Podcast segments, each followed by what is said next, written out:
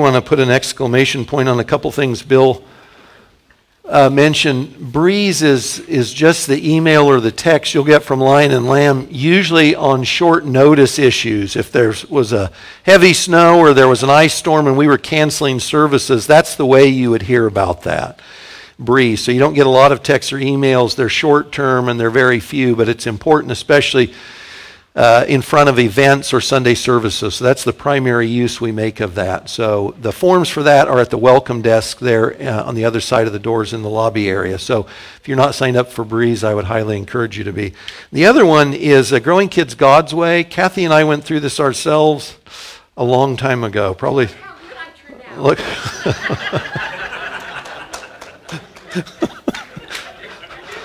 what do I do? What do I, what do I say? um, we went through it. We've taken groups through it. I think the Schwensons went through one of the ones we did many years ago. And guys, I, I cannot overemphasize uh, the value of being prepared to raise your kids. Uh, when you look at the qualifications for leadership in the church, it's how you raised your family. It's what kind of a leader you are at home is the qualification for leadership in the bigger family, which is the family of God in the local church. And parenting doesn't come natural to all of us, and, and we come in, it's a challenge. I've told you guys before, we would tell the girls when they were upset with us, this is the first time we've been parents, we're doing the best we can, and your problems, those are going to be your problems. Sorry about that.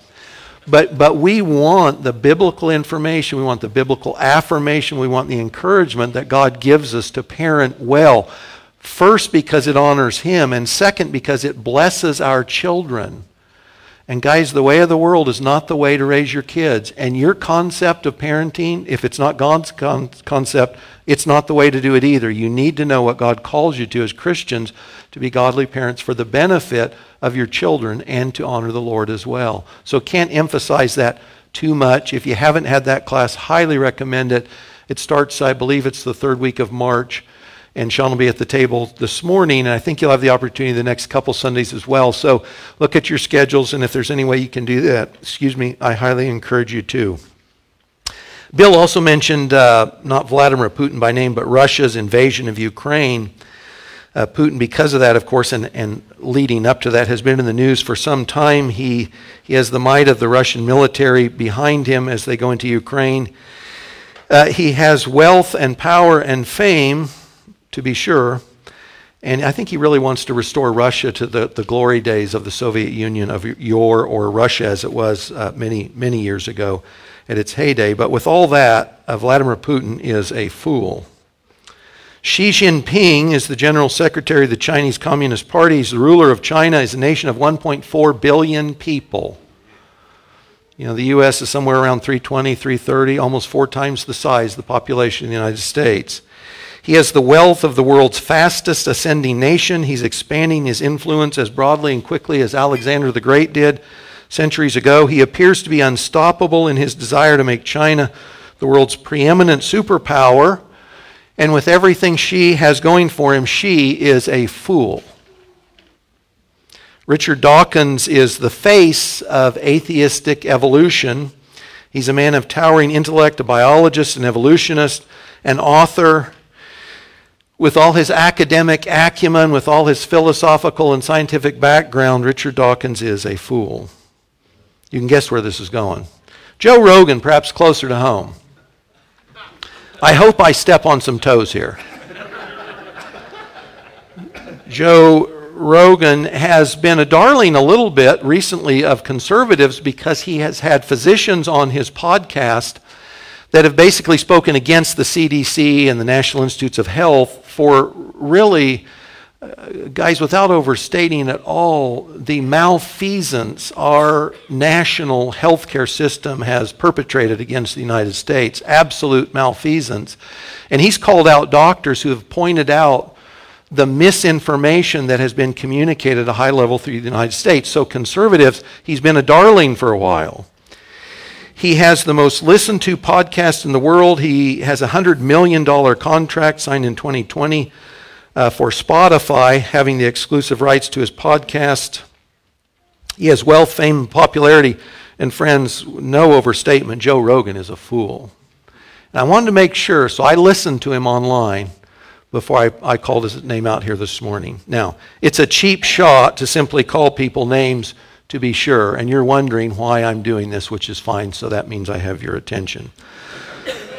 So, under what rationale can these highly successful people all be called fools? Because they are, not because Mike says so. What these four have in common, along with many, many others across the earth today, is that they claim there is no God.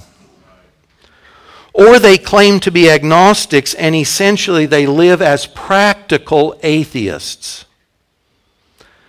God calls atheists, whether it's the philosophical variety or the practical, fools. God calls these people fools. I'm not throwing stones at anyone else. God's word calls anyone that holds these beliefs fools. And unless the grace of God intervenes in the lives of these men and others just like them, the day will come when they shrink back in abject terror in the face of God's judgment. We're in a series called Like a Tree. It's a study through selected songs in the book of Psalms. And if you remember the opening two Psalms, Psalms 1 and 2, we looked at those, and really there was this categorical um, defining difference between two groups on the planet the righteous and the wicked. And you know, you saw in Psalm 1 the righteous, they avoid the ways of the wicked and the path of sinners and the scoffers, and they embrace God through His Word. And you got to Psalm 2, and you see that the righteous embrace God's Messiah as well. And the wicked do none of those things. They're living in opposition to God. And that dichotomy, or, or the, the, um, the very sharp line in the sand between those two groups in the scripture, is repeated through all of the wisdom literature and through the Psalms as well. And that's going to be the background for the psalm that we're in this morning, Psalm 14. Many of the Psalms assume the division between the righteous and the wicked, the people of God and everyone else. In the Old Testament, God's covenant group, Israel, and the rest of the world, and this morning between the foolish and the wise, between fools and the wise. That's the dichotomy we'll look at this morning. Psalm 14 is a song that assumes that the people who wickedly oppress the righteous act out of a kind of foolishness that is the product of their willful rejection of God. And that's important. Let me say that again. This song assumes that the people who wickedly oppress the righteous, David will bring this out in the song, act out of a kind of folly that is the product of their willful rejection of God. You know, if, if we're fools, we can get into trouble in all kinds of ways. But specifically, the folly that David's going to point out this morning leads to the oppression by the unrighteous of the righteous. That's the way their foolishness will be exemplified in Psalm 14. It's because the fools who have distanced themselves from God, the way that's being worked out is they're oppressing the righteous. That's what we'll see in Psalm 14. Steve Lawson calls this song a dirge on depravity. A dirge on depravity. In fact, I think it's Alan Ross that says uh, this song and Psalm 53, if you keep reading through the Psalms, you'll know Psalm 53 is almost identical to Psalm 14. A little different language, a little different confusion, a little different emphasis. But Ross calls this one of the key passages on the sinful condition of all of mankind. Just that status that we all start with. So if you have your Bibles or your apps, once you open those, we're in Psalm 14. It's a psalm of David, and he dedicated on the front end to the choir master a very short introduction. Uh, start there at verse 1. The fool says, The fool says in his heart, There is no God. They, the fool, the fools, they are corrupt. That's what fools are. Fools are corrupt. They do abominable deeds. That's what fools do. They're corrupt and they do abominable deeds there is none who does good. Now, no more than I was uh, trying to simply throw uh, stones at these guys by using the term or the name fool. Fool in this song isn't a childish form of name calling. In this song and in the wisdom literature of the Old Testament, fool is a description of people who reject the knowledge of God, who live life on their own terms, come what may. And guys, we just say this, I'll cover this again, but in history, the atheism as it's described today is pretty much a recent thing, a recent invention. Because if you look through history, people have always worshiped something or someone. We're made to worship. You can't get away from it. Atheism, as it's practiced today, is a new form of folly, of saying, well, no, it's, it's that a God doesn't simply exist at all. There is no God versus there's one God or there's another God. That's, that's a relatively new thing. So it's not that the fool claims atheism as a philosophy of life, especially in the scriptural use. It's more the thought that God is irrelevant. God's irrelevant. One excuse me, commentator describes this folly as practical atheism. So I know God exists, and we do know God exists, no matter what people say. We'll look at this scripture in a little bit. I know God exists, but I will live as if He doesn't. I will choose to live as if God doesn't exist. I'm not going to pay attention to Him. A fool in Hebrew is Naval or Nabal, depending on how you translate it. It means stupid, wicked, vile, impious, unholy. One commentator uses simply sinner as a synonym for it. If you remember the story in 1 Samuel 25 of Abigail, a lovely woman who eventually becomes one of David's wives, she says of her husband, his name is Nabal, and Nabal is what he is. His name means folly, and it's because he's a fool. Here's a couple examples of the way this term is used in light of Psalm 14. Job 21 14. The wicked says to God, Depart from us. We don't desire the knowledge of your ways. What is the Almighty that we should serve him? And what profit do we get if we pray to him? They're not saying there isn't a God. They're just saying we don't want anything to do with him. Psalm 10, verses 3 and 4 is similar. The wicked boasts of the desires of his soul, and the one greedy for gain curses and renounces the Lord. Now understand, he curses God, he renounces God, so it means he acknowledges God is and he's there. In the pride of his face, the wicked does not seek him. All his thoughts are, there is no God. He's not saying God doesn't exist. He's saying, for me, I choose to act and live as if there is no God. It's a practical form of atheism. That's where people, most people who claim atheism or agnosticism are today. Now, if you've got your Bibles, turn to Romans 1 18 through 23. This is a very well known passage, especially for anyone that does apologetics or evangelism. It's a very well known passage from Romans.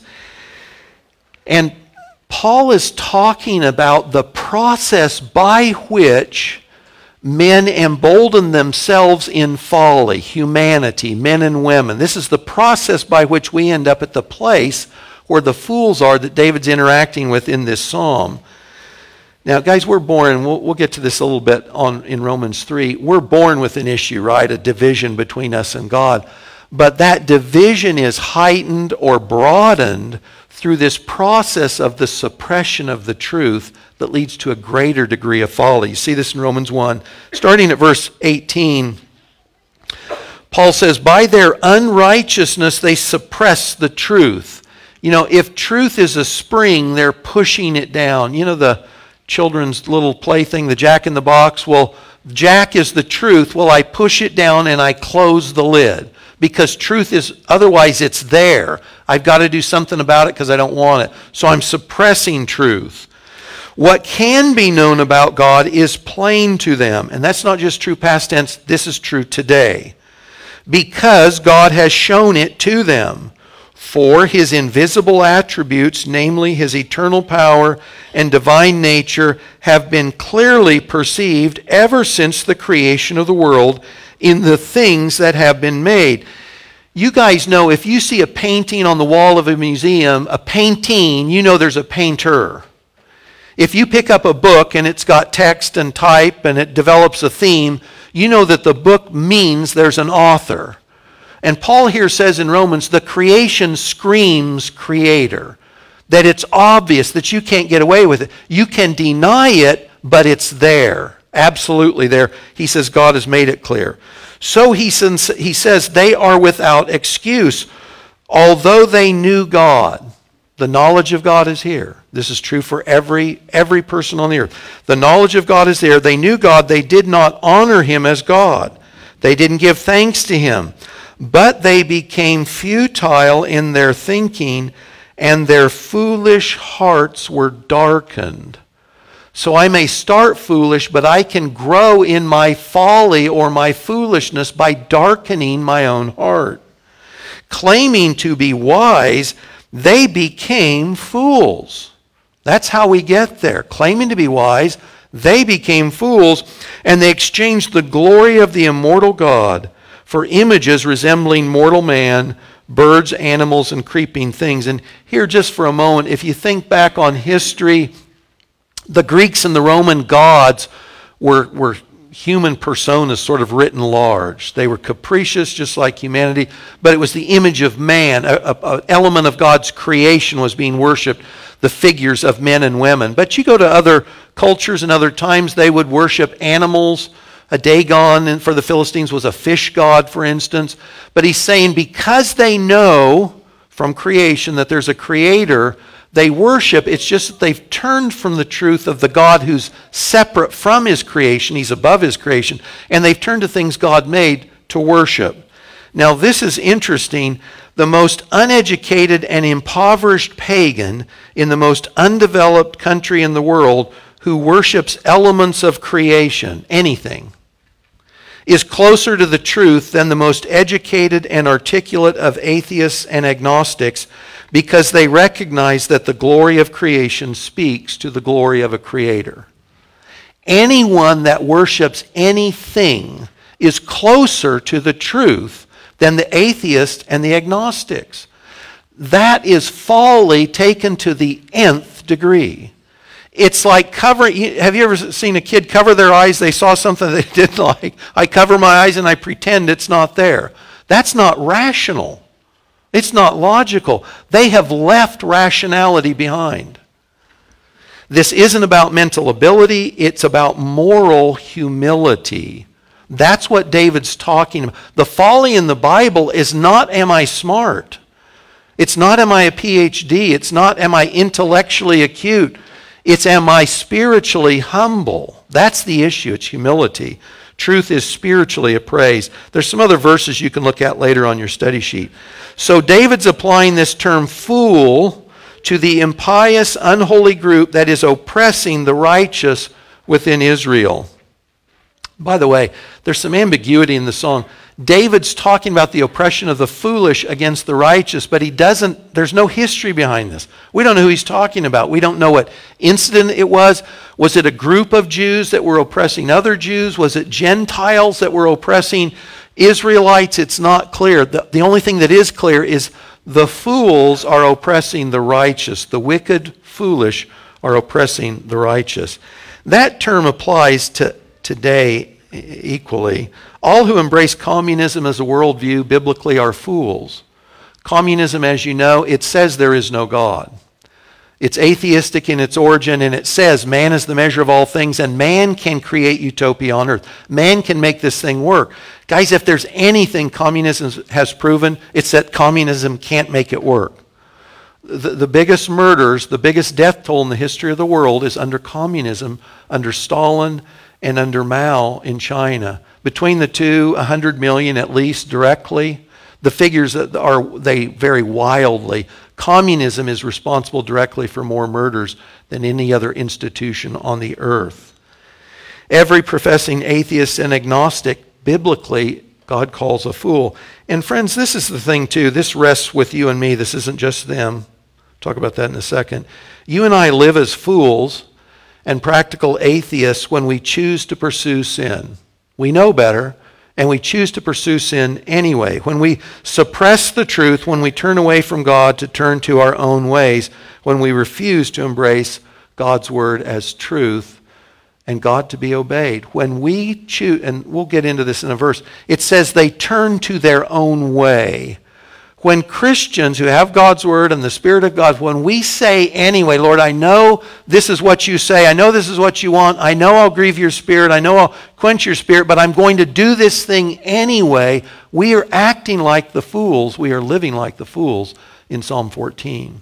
Dynamically, it becomes the same thing.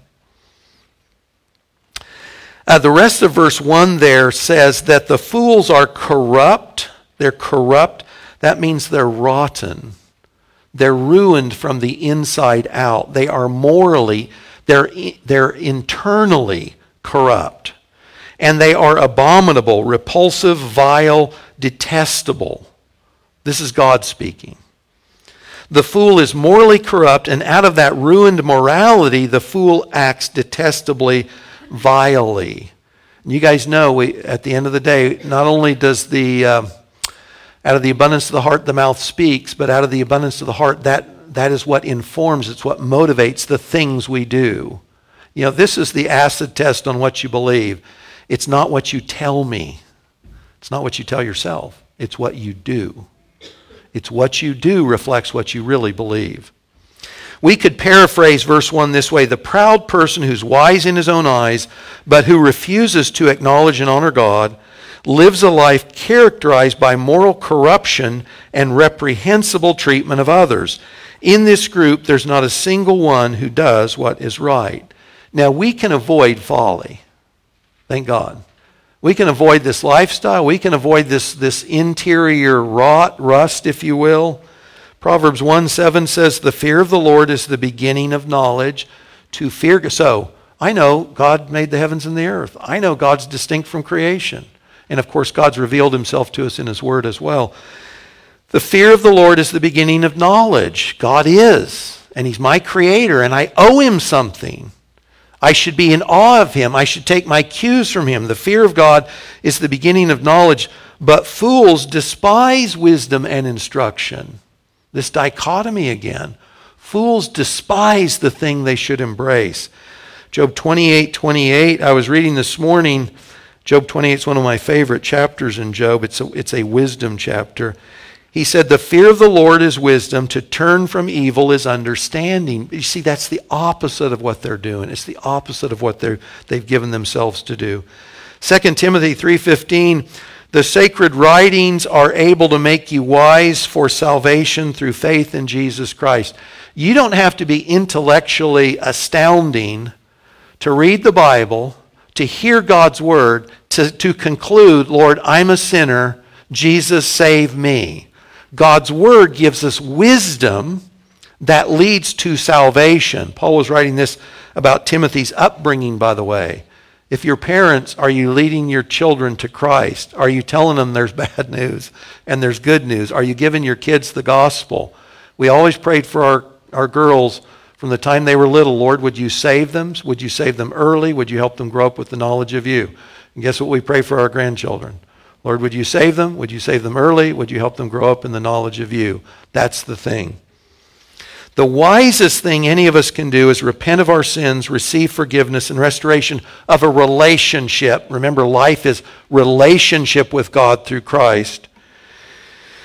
And then meet with the Lord daily in His Word, where we find more of the wisdom God sets aside for us in Christ. Colossians 2, verse 3 says this that in Christ are hidden all the treasures of wisdom and knowledge. In Christ. So if I get Christ, I get wisdom. If I get Christ, I get knowledge. So when I say read your Bible or uh, your quiet time, what are you reading? We don't, we're not just reading words in a book. We're not just reading text. We're meeting with Christ. We're gaining more of Christ, and the more of Christ we gain just in our relationship, the wiser we become. We want more of Christ and more of his wisdom. Verses 2 and 3 At Yahweh, the Lord looks down from heaven on the children of man to see if there are any who understand, so who, so who have wisdom, who have the fear of the Lord, who seek after God. Up, this is the conclusion. They've all turned aside. Together they've become corrupt. There's none who does good, not even one. Now, start here. Remember, we always want to take Scripture in its immediate context to know what, what is being said. David speaks of they in verse 3. They have all turned aside as a group he's not a part of He's saying us and them. He's saying me and them, they. That's a different group David doesn't include himself in. He uses all inclusive terms. There's none good, there's not even one, but he's differentiating the foolish who are oppressing the righteous from the righteous. So, all of them, all of those ones who are doing these dastardly deeds against God's righteous, that's them. In wisdom literature, you see in verse 3, it says uh, they turn aside, they've turned aside. In Scripture, especially in Proverbs, the path of the righteous, one verse says, is like the sun, it grows brighter and brighter. But the path of the righteous, it's narrow and it's straight ahead. And so in Proverbs, if I turn aside, if I turn aside to the left or if I turn aside to the right, it means I've left the path of wisdom.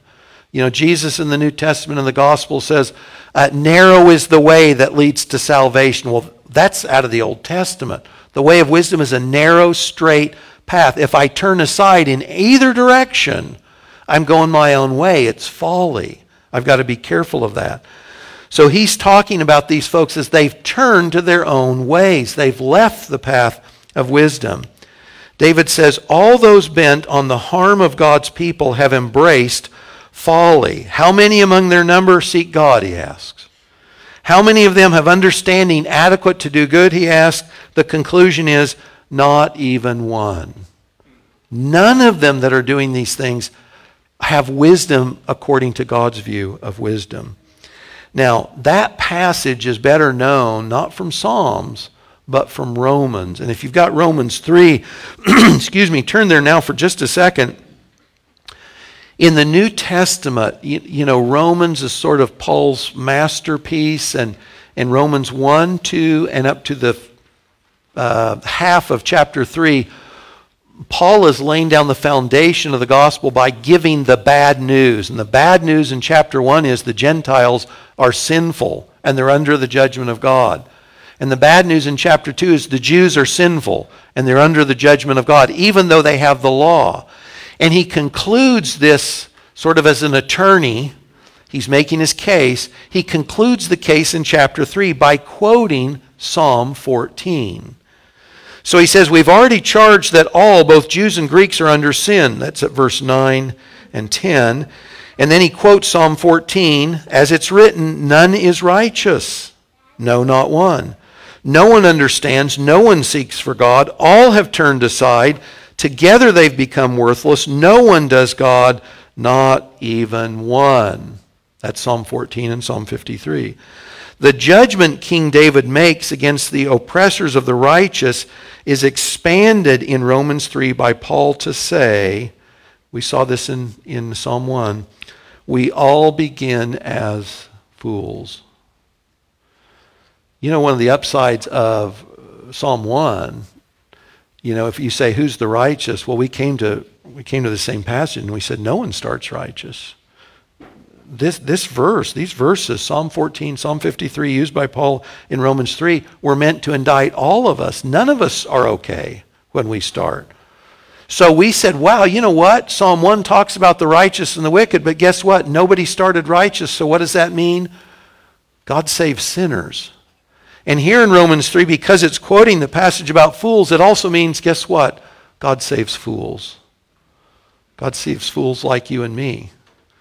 And God saves fools like the people you know that you look at their life and you say, Why in the world are you living this way? Why don't you accept the gospel? Why don't you trust Christ? Why don't you embrace wisdom?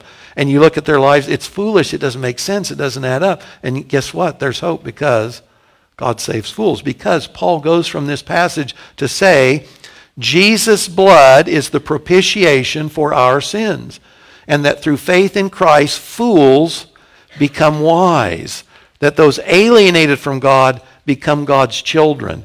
So, this declaration, all have sinned, all are fools, is right before he gives us the solution. How, how are fools saved? Through faith in Christ and his atoning work. It always leads to the gospel.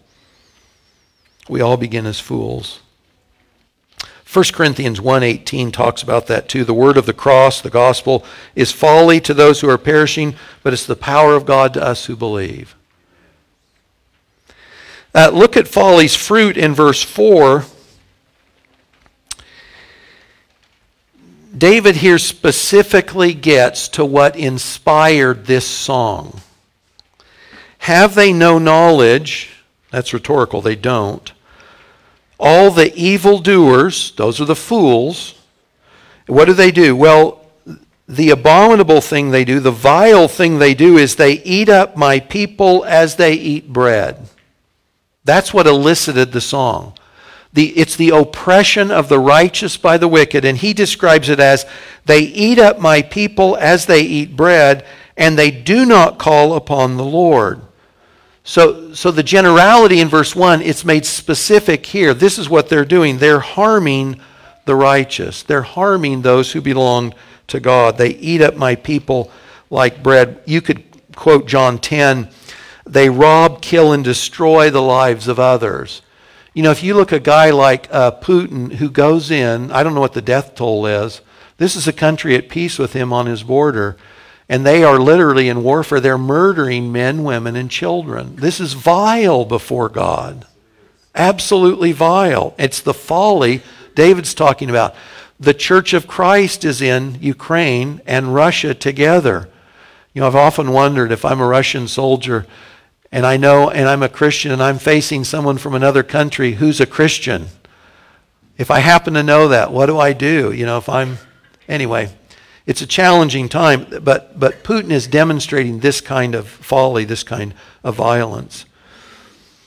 Not only do they intentionally harm God's people, they refuse to call on God and acknowledge Him or to honor Him in any way in any way whatsoever. David doesn't tell us what this was. We don't have the backstory for this, so we don't know. What did that look like in his day? Don't know. Look at verses 5 and 6. The tables are turned in these verses. So he's been describing here, here are the fools, and now this is what they're doing, doing. They're oppressing the righteous, God's own. Well, suddenly his, he says, verse 5, there they are in great terror. So the oppressors are suddenly in terror. For God is with the generation of the righteous, the ones they're oppressing. He says, God is with the righteous. He said, You would shame the plans of the poor. This would be the righteous poor. The fools, the oppressors, would shame the poor, but Yahweh or the Lord is his refuge. So those who are oppressing the righteous, who appear to be at the moment in the ascendancy, whether David saw this or not, I don't know, there's going to be a time in which they themselves are suddenly in great terror, where the tables are suddenly turned, and the ones who were doing the oppressing find themselves on the receiving end of judgment because God is with the righteous, and because God is a refuge for the poor that are being oppressed. The foolish ones who've been harming God's people are suddenly in terror as God shows up to help his people. David, David is confident that ultimately the Lord will be present to save the righteous and to be the refuge of the poor who hope in him. If you go to the New Testament and you look in Acts 9, you see the conversion story of Saul of Tarsus. And it's an important passage more than Paul's conversion because it tells us something about God's relationship with his people. So if you remember, Saul of Tarsus has been persecuting those Jewish Christians, throwing them in prison. He's really like an animal in his oppression of the early church. And he's going to Damascus, and on the way, God knocks him down and says, Saul, Saul, why are you persecuting me? And Saul says, Who are you, Lord? And he says, I am Jesus now, Jesus, the man Jesus, is at the right hand of the Father in heaven. Jesus is not physically on the earth today in his person. But Jesus identifies himself and the church as one and the same. To persecute the church is to persecute Jesus. There's an interesting passage in Daniel 7 in which the Son of Man, a key, a key phrase for Jesus' identification, the Son of Man goes up to the Ancient of Days to receive the kingdom. Well, then when it's explained to Daniel, it says the people of God receive the kingdom. That the Messiah and his people are identified as one and the same. So Jesus tells Saul, You're persecuting me. Well, that's true of Israel and the righteous in David's day as well. In Exodus 4:22, God told Pharaoh that Israel, the nation, was his firstborn son. If you read in Isaiah, these references are on your study sheet. He compared his relationship to the nation as that of a wife and a bride. You know, if someone was harming my wife, what would I do? How would I feel? That's the thought. Zechariah 2 8, He who touches you touches the apple of his eye. And Zechariah is a very, very important book, and we'll mention here winding down on what God has for his people in the future yet, Israel's relationship to God in the future. So David points out God is with the righteous, God is their defender. So when you attack God's people on earth, God says you're attacking me. God takes that seriously. There's, there's all kinds of things, by the way, we're not covering today. Romans 8, we're like sheep to the slaughter. By the way, that's quoted from Psalms also. So, in a day in which Christians may be slaughtered, and you say, Is God with the righteous today? He is, but he's doing a different thing than he was in the covenant in David's day in Israel. Go to verse 7, the last verse there. David closes on a prayer. So, he's talking about the foolish, he describes them. He talks about what they're doing. They're oppressing the poor and the righteous he, t- he says, guess what? Suddenly the tables are going to be turned on them. We'll talk about that in just a moment. And then he closes with a prayer. He says, Oh, that salvation for Israel would come out of Zion. Remember, Zion is the hill that Jerusalem sits on. Oh, that salvation for Israel would come out of Zion, out of Jerusalem, when the Lord, when Yahweh restores the fortunes of his people, let Jacob rejoice, let Israel be glad. So here's the prayer at the end ends on a note of prayer and expectation of God's future deliverance coming from Jerusalem, saving all Israel. Now, because we don't know what the situation was that David is describing specifically, we don't know what that looked like for him. No idea. But I think here's the thing. You know, in Acts, David is quoted, and David is called a prophet when he wrote Psalm 16, that he wasn't speaking about himself, he was speaking prophetically about Jesus, that he wouldn't undergo corruption in his death. But I think ultimately David's prayer in verse 7 is prophetic in nature. We're not given the background to know again what that looked like in his day, but I believe it's prophetic in a future tense, God's salvation of righteous Jews. Ultimately, the answer to that prayer will be the second coming of Jesus to the earth when he arrives at the Mount of Olives to save Jerusalem and Israel from the armies of the nations. If, Zechariah 14 is a key biblical prophecy passage on end times and on the second coming. It's often overlooked. People go immediately to Matthew 24 or uh, 2 Thessalonians 1 and 2. But Zechariah 14 lays the groundwork for the second coming. Now, he talks about Jerusalem being surrounded by the armies of the nations, but listen, verse 5 the persecutors are going to suddenly be in terror. That's what happens when God turns the tables, when the oppressors suddenly realize we are now going to be oppressed. This is from verses 12 and 13, Zechariah 14. This shall be the plague with which the Lord, excuse me, will strike all the peoples that wage war against Jerusalem, the oppression by the fools of the righteous. Their flesh will rot while they are still standing on their feet. Their eyes will rot in their sockets, and their tongues will rot in their mouths. Now, forget whatever. People say it's nuclear fallout radiation. I have no idea. I don't really care. This is the point for me. Fools are rotten. That's what Psalm 14 says. Fools are internally rotten. And when they come under the judgment at Jesus' second coming, what's true internally becomes true externally in their physical persons. The rot from within is now seen without. They, they are fully corrupted at the second coming of Jesus, rotten all the way through.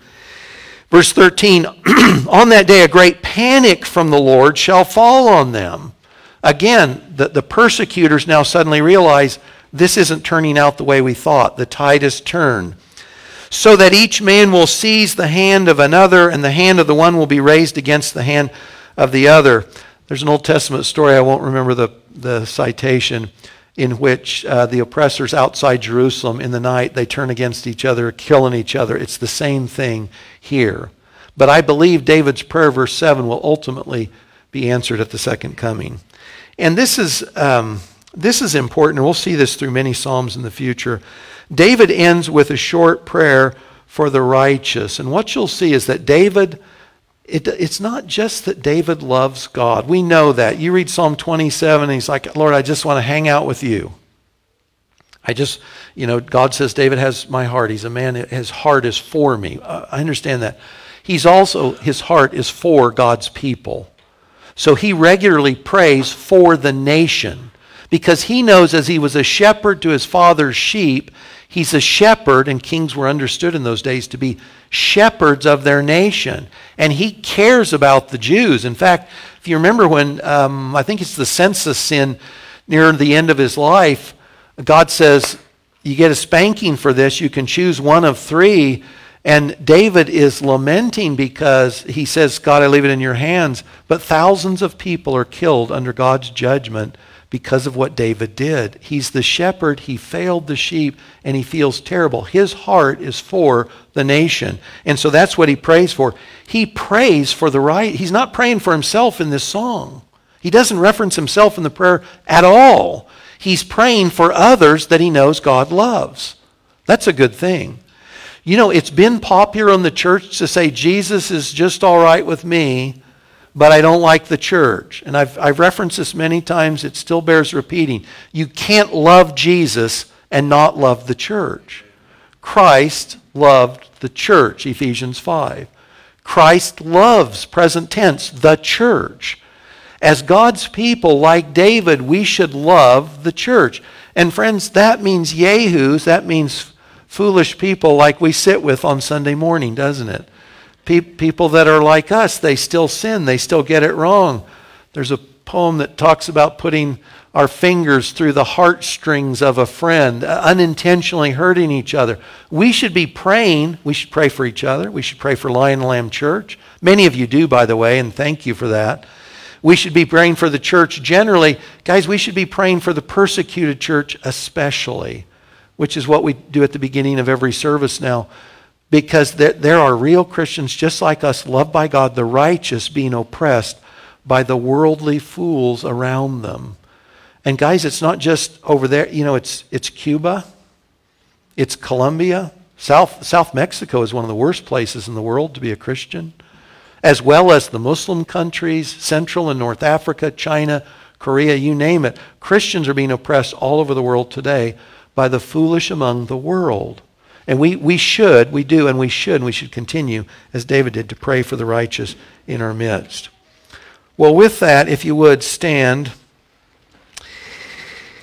And uh, let's pray. If, remember that instead of reading a text, we're reading a prayer that comes from the song that we have studied, we've gone through.